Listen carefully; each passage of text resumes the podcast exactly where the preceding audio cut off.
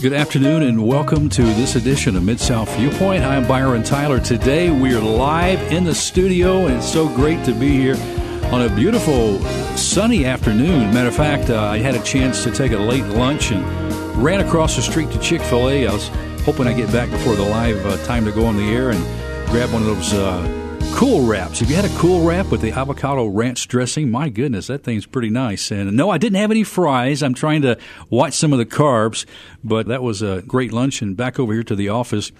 It's nice to be able to bring you a live program. Last week we were at Nashville for the National Religious Broadcasters Convention, and that was just great. And I brought you actually one of the first interviews. I did eight total half hour Mid South Viewpoint programs while we were there at the convention last week. Brought that first one yesterday Movie director Jon Erwin with Erwin Brothers uh, Family Movies. John and his brother Andy have made October Baby movie, Mom's Day Out, also the uh, documentary on the life of Steve McQueen, which was part of Greg Laurie's really evangelistic tool that the ministry kind of came together and used the Erwin Brothers production, which they do incredible work.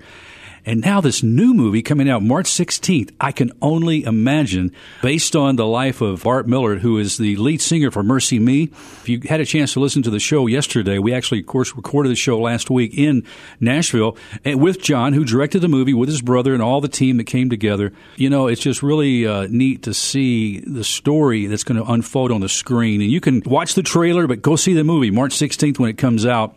It's an incredible story about Bart and the relationship with his dad that was really, really bad.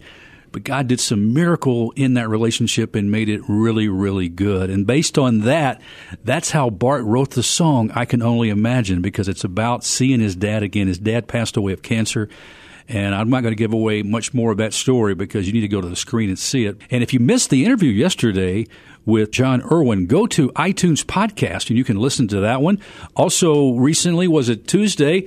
We had a chance. Tim Simpson, News Channel 3 weatherman, does a great job here in our community, keeping us alert on all the weather conditions. His wife, Leah, has written her first book, Nurturing My Nest. And so that interview is also on iTunes podcast. And these shows are kept there in case uh, you want to go back or have a friend listen, be sure and subscribe to my podcast channel if you would, and please listen on iTunes to that under Mid South Viewpoint or Byron Tyler Radio. It's a pleasure to have you part of that. Well, today I had a, a lot to choose from in the way of putting a radio show together this afternoon.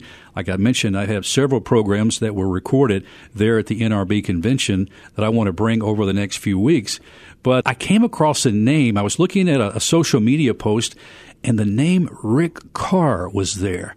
And I was thinking, what is Rick Carr doing now? When I, I remember last time I talked to Rick Carr, he was the director of JIF, and that's Juvenile Intervention Faith Based Follow Up. I think I've got that right. Rick and I had some great times in the studio talking about JIF and the great work they're doing to help juveniles to get some purpose in their life, get some skills in their life, and, and get on mission for God. And it's an incredible work. Rick's just a great guy. I just miss when he moved. He felt God leading him to resign. His family moved to Georgia. And I thought I wouldn't see Rick again until we got to heaven. But lo and behold, God brought Rick back here. He's got a new position. And I called him up just kind of sort of last minute. Isn't that right, Rick? That is correct. and here you are. I am here. I'm delighted to be here. Man, I am so excited. And your new position is Memphis Area Director for Best Buddies. Best Buddies International. That's correct. Best Buddies International, of course, a nonprofit organization dedicated to establishing a global volunteer movement that creates opportunities for one to one friendships, integrated employment, and leadership development for people with intellectual and developmental disabilities. And I love it anytime I can get anybody that's ministering to, working with special needs. Rick, I grew up in a single parent home, but I remember there was a lady, Miss Donna, was my neighbor. She had two severely handicapped, mentally handicapped children that also were physically handicapped too. And I remember she also took in special needs foster children. And so I grew up in an environment, even going on fishing trips and different outings with their family. It was so enriching to be connected with special needs, you know, and just to see God show up. And so I know this is a great opportunity for you in this new position. So you're the Memphis area director? I'm the area director, uh, following the footsteps of Melissa Todd, who started the program uh, she helped uh, get the program launched here uh, Best Buddies International is a is a worldwide organization. There are 50 countries and all over the United States. Um, started in 1993 by Anthony Shriver. Now that name might sound familiar to you because he's part of the the Kennedy. Clan. I was wondering that. I saw it right. on, online if he was part of the. the that is correct. Okay. His mother, Mrs. Shriver, started Special Olympics. But when Anthony was in Georgetown in uh, college in 1993, he's like, you know, they need more than just more than just the athletics. They need friendship. They yeah. need inclusion. And uh, back in 1993, that's when he launched Best Buddies so that he could create a, a, a global movement of volunteers who would just create opportunities for individuals, young and old, who f- function in life with an IDD, which is 200 million people, um, and give them the opportunity for some genuine friendships. You, you know, so uh, we have some neat pillars of, of how we implement this, but and we can talk about those things. But genuine friendships, integrated employment, not employment down in the basement building pallets. Not that there's anything no, wrong no, with that. not at all. But integrated employment and then leadership development so that they can become spokesmen and women for themselves. You know, I think that's so important, and, and really a, a sense of, of, dignity. Every human being that God created should be purposed with a sense of dignity, that's a exactly. sense of value, because God placed the value; He created us. You know, that, that, that's where the self worth comes from. Totally, and yeah. so you know, and we need to respect that. Before we get into more details, I want to kind of stop a, a minute, as I mentioned that you were formerly director of JIF and then you left the position, went to Georgia, and there's something that happened to you while you were in Georgia, and I think it's worth talking about. Tell me about that well, experience. Sure. You know, um, we launched JIF. You know, my wife and I moved to Memphis in 2000, and we launched JIF um, as its own entity in 2003 to serve juvenile offenders, and I served there as the executive director for 14 years. Um, but about six months before I resigned, God was stirring me. And I was feeling a release from that work. I didn't know exactly what was next, but I was sensing it was time to turn the work over to the next uh, leadership level. And uh, Richard Graham, who was on my board for six years, took over that position, and they're doing great. I, I love to see what they're doing.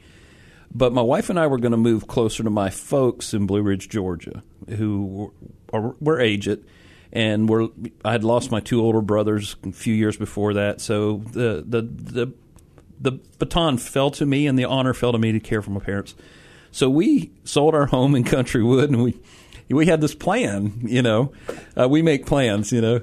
And we moved over to Blue Ridge, which is beautiful if you've ever been there. And, um, and also, before we continue on, A.W. Tozer, which has written some incredible material, sure. and a lot of people quote Tozer and have been inspired and motivated to live closer, you know, to God and walk with Christ based on his writings. But the denomination you were affiliated with, he was part of that. That's correct. I, yeah, I was ordained and pastored for 10 years with the Christian and Missionary Alliance. And that's the the same group that uh, A.W. Tozer functioned as pastor for years, and Ravi Zacharias actually holds his licensing through the, the Christian Missionary Alliance. So great denomination worldwide. It's really a missionary movement worldwide.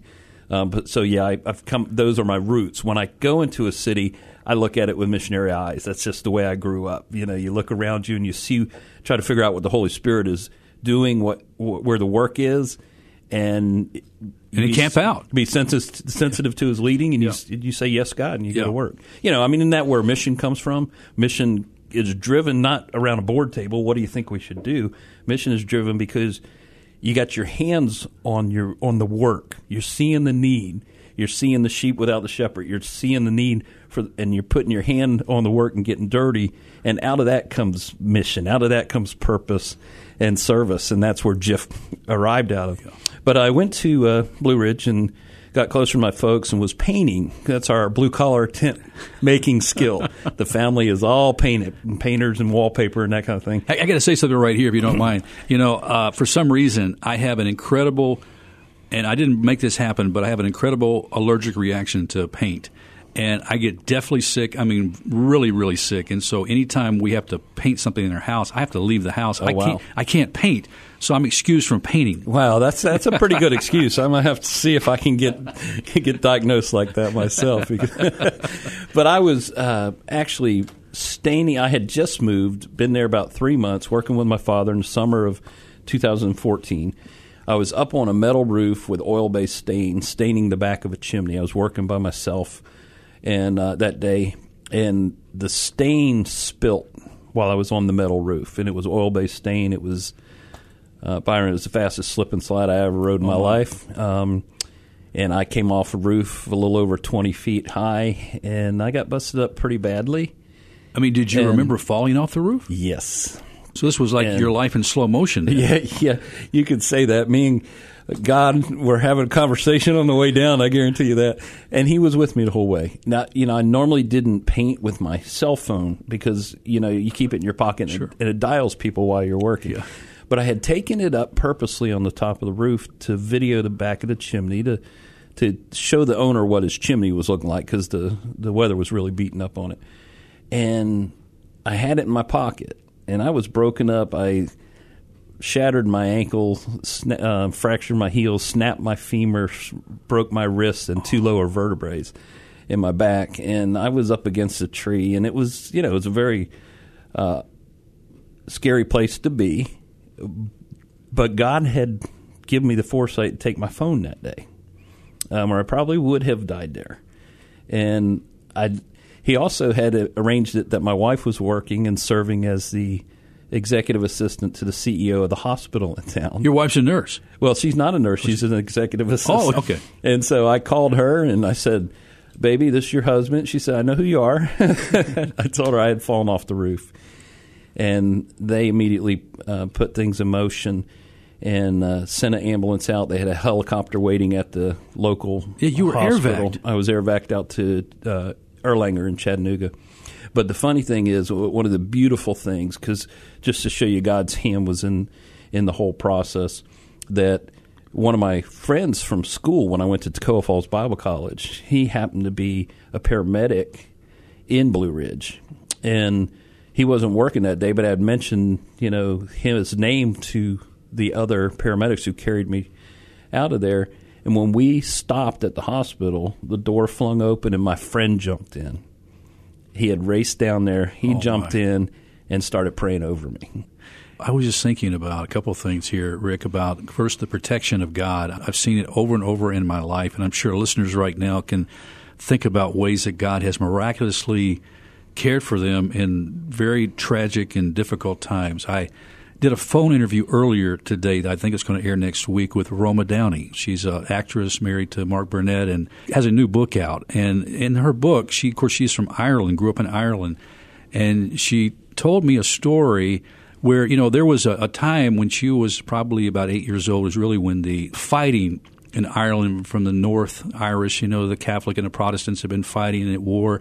So she got used to taking walks to school, and all of a sudden gunfire would break out, or you know there'd be an explosion. You know, you have to go learn how to go hide and, and you know find cover and for protection.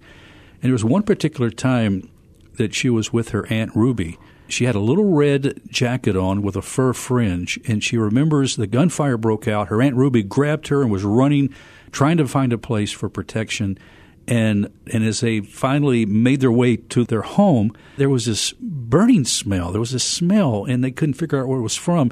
And as they looked into the little red jacket and the fringe of the fur, it was kind of smoldering a little bit, and a bullet had gone through that and narrowly missed her head. Wow. So there's just again, you, you, I mean, they're seeing the protection and the power of God. And I was also thinking about your mom and dad. You said that they've already lost two other children. Right. I can't imagine what was going on in their minds. Right, but the journey didn't end there. You know, it took me took me a, about a year to where I could walk again. So, you had to learn to walk over. I a lot of rehab. I thank God for rehab professionals um, and the work that they do every day and how patient they are. Um, but I spent several months in a wheelchair. You know, so I have a whole different perspective when I start looking at the intellectual development of the disabled population because I got a little bit of a taste of what it's like to be marginalized when you're incapacitated in some form or fashion. But um, as I was healing, two months into my fall, my father died of a massive heart attack. And all of a sudden the care of my 81 year old mother fell to me, and I could barely care for myself. And w- one of my friends, the one I told you about, who prayed over me, said, "Rick, you know, if I were you, I would take the time to write a prayer journal." Now I'm an avid reader, okay, but uh, and I like to write too, but I'm not so much of a journaler. But I took his advice and I started uh, journaling God's intervention in my healing process and that whole journey that I can now look back on and read with deep appreciation for just the breath of life to begin with. Yeah. And then how he carried us through that whole situation Can you give us some examples? and has brought us back. Yeah. Can you give us some examples how he did that? Well, the the healing process itself was greatly difficult. I didn't know if I was going to walk again, you know, because I had been so badly broken up, and so starting with the the rehab and the daily six o'clock, they wanted me there at six o'clock, and that's where we began the rehab every day. And uh, just getting up at six o'clock was part of a miracle for me, and then uh, seeing God bring that healing and bring that strength from day to day, and and getting to where I moved from a a wheelchair to a walker and then to a cane. Now I was styling the cane, okay? Yeah, I'm sure you were. And then, and then to where I could walk without it. You know, one of the greatest provisions that I had the whole way was my own personal nurse, my wife. Um, 38 years of loving this woman and this woman just giving of herself that whole time to bring me back. The the people that God surrounded me. We we had just been in a church just briefly there. We had just been short time. Uh, a part of a Calvary chapel that was right there, and they they came over and started loving on us and bringing food, and just the whole healing process was just miraculous. Oh, And I'm having difficulty talking about it right now.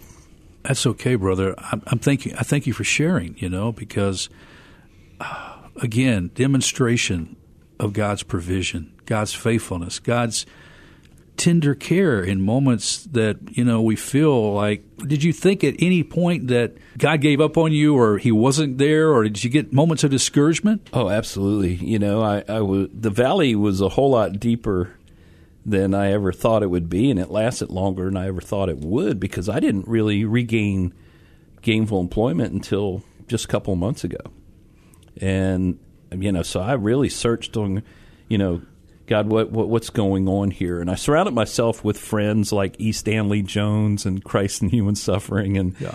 you know Ravi Zacharias and others reading, talking with you know some of my friends and seeking counsel. But it was um, it's been an amazing test. Am I going to trust God to lead me out of the swamp, you know, or am I just going to get comfortable here and give up? You know, Rick, you talked a moment ago about hearing the voice of the Holy Spirit, following what the Holy Spirit was doing, because you want to be intentional. You want to engage the work of God, but you want to do it where He's at, you know, where He's involved. You really sensed His leadership of leading you to resign JIF position, go to Georgia. I mean, you didn't sign up to fall off the roof at all and to go through all that. He carried you through every bit of that pain and was there for you and all the people that came along and ministered to you.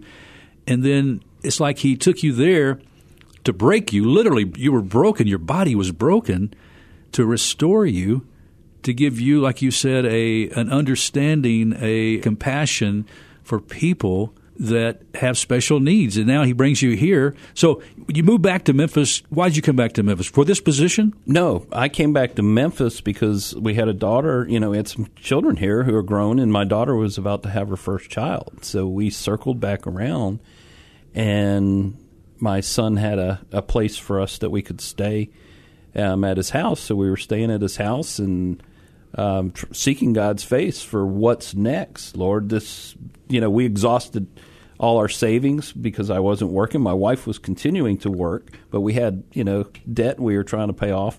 And my daughter had her baby, and we started enjoying that new baby. So you're a grandpa And- now. Oh yeah, I'm definitely a grandpa. That's awesome. And uh, uh, but my wife ended up getting picked up by St. Jude with a very nice job, um, and uh, I, so I started saying, "Okay, Lord, well, show me where you want me to plug in," and that has been the journey for me. I. It, uh, believe it or not, I pulled a painting license and some insurance and started doing some a little painting and pressure cleaning on the side until because I didn't having done JIF and that was such a fulfilling ministry, um, and I was so known by you know Rick at JIF.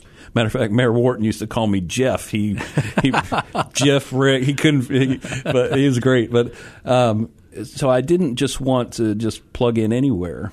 You know, I needed something that that resonated with where my heart beats for trying to level the playing field for the marginalized population because the need is so great. Yeah. You know, I mean, Matthew 9 has been, 9 and 10 have just been so strong for me over the years. You know, you get this picture of Jesus. He's walking from city to city, town to town, if you will, and he's healing, he's delivering, he's breathing in life to people. And he comes around the corner, as it were, and he he's moved with compassion. Why? Because he sees the crowd and he's like, they're like sheep without a shepherd. They have no real true leadership. Somebody needs to lead them out of here. Let's pray to the Father that more people hit this field and bring that leadership. And so that's what's always motivated me to come out there. And then, in, and he says, Amen. And in chapter 10, he sends, he says, Okay, you guys, you're going. And he says, And here's what I want you to do I want you to do just what you saw me doing heal and deliver, you know, bind up their wounds, right? Without judgment. You know, not how did you get this wound? How did you get into this situation? But but love on them, heal them, and preach the kingdom of God. You don't do one without the other. If you're just out there healing up and binding, that's a real nice thing. But you can leave people lost in eternity. Yeah.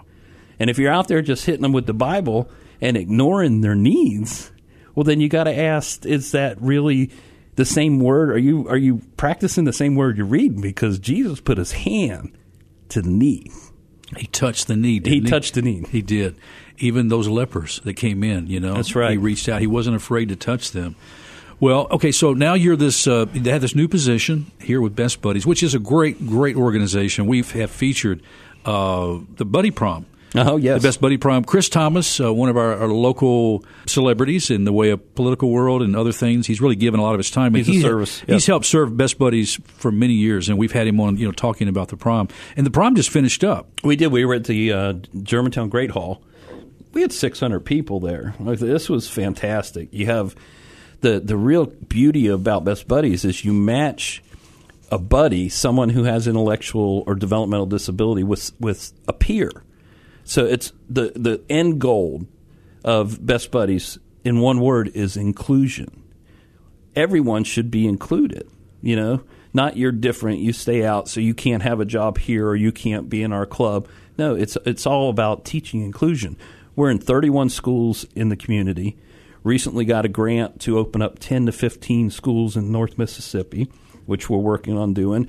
Um, the, the Assisi Foundation got behind us in a big way with a strong grant so that we could um, match up with SRVS, which is another great organization here in town, in order to create what's called citizen buddies.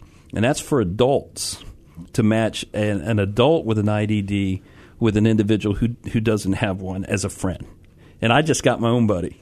Okay, so tell me about this. When you say the buddy, you're actually talking about spending time with an individual. That's right. This Yeah. is one on one. It's one-on-one friendships, and in all the schools we have that I mentioned, we have um, it's a club, and it's you have to have a, a an adult, spon- a couple of adult sponsors, someone administrative, and someone that's part of the special ed program. They have to sponsor the club, and then the in the high schools, the club have presidents and vice presidents and secretaries, just like a regular club, but it's for specifically for these friendships to create friendships to teach from elementary on up how to accept one another as human beings created in the image of God.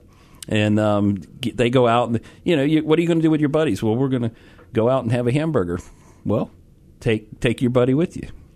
So now she gets to go have a hamburger too, instead of sitting at home while everybody else goes out and gets a hamburger.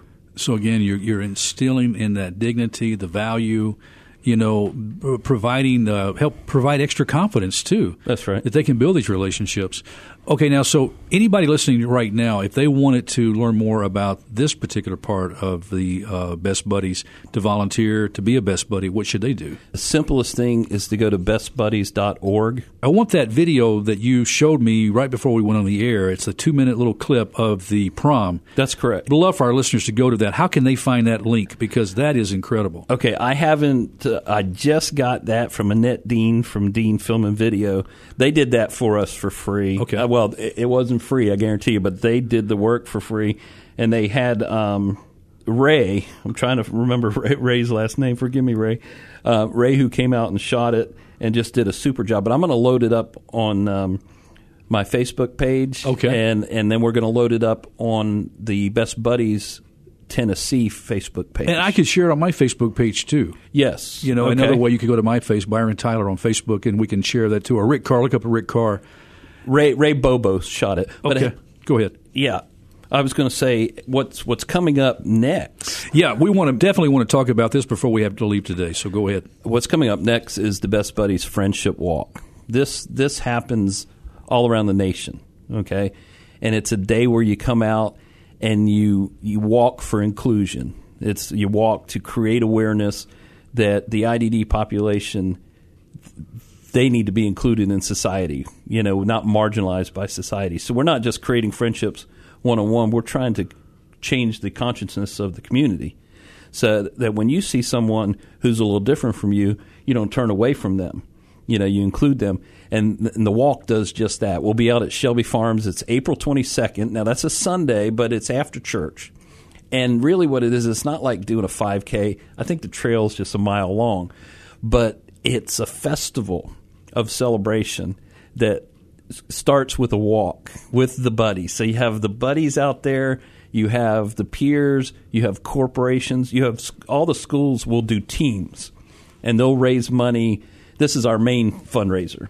They will raise money. The schools will raise money, and the if a corporate team comes out, they will raise money. If a family comes out, you know, they will do a family team. You call your team what you want, and everybody raises money and walks for inclusion. There's face painting, there's petting zoo, there's music, there's it's just a fun day, a celebration, and we feed everybody uh, when they come out. And so, if you look at um, Best Buddies Friendship Walk.org slash Memphis. That's just Best Buddies Friendship Walk.org slash Memphis.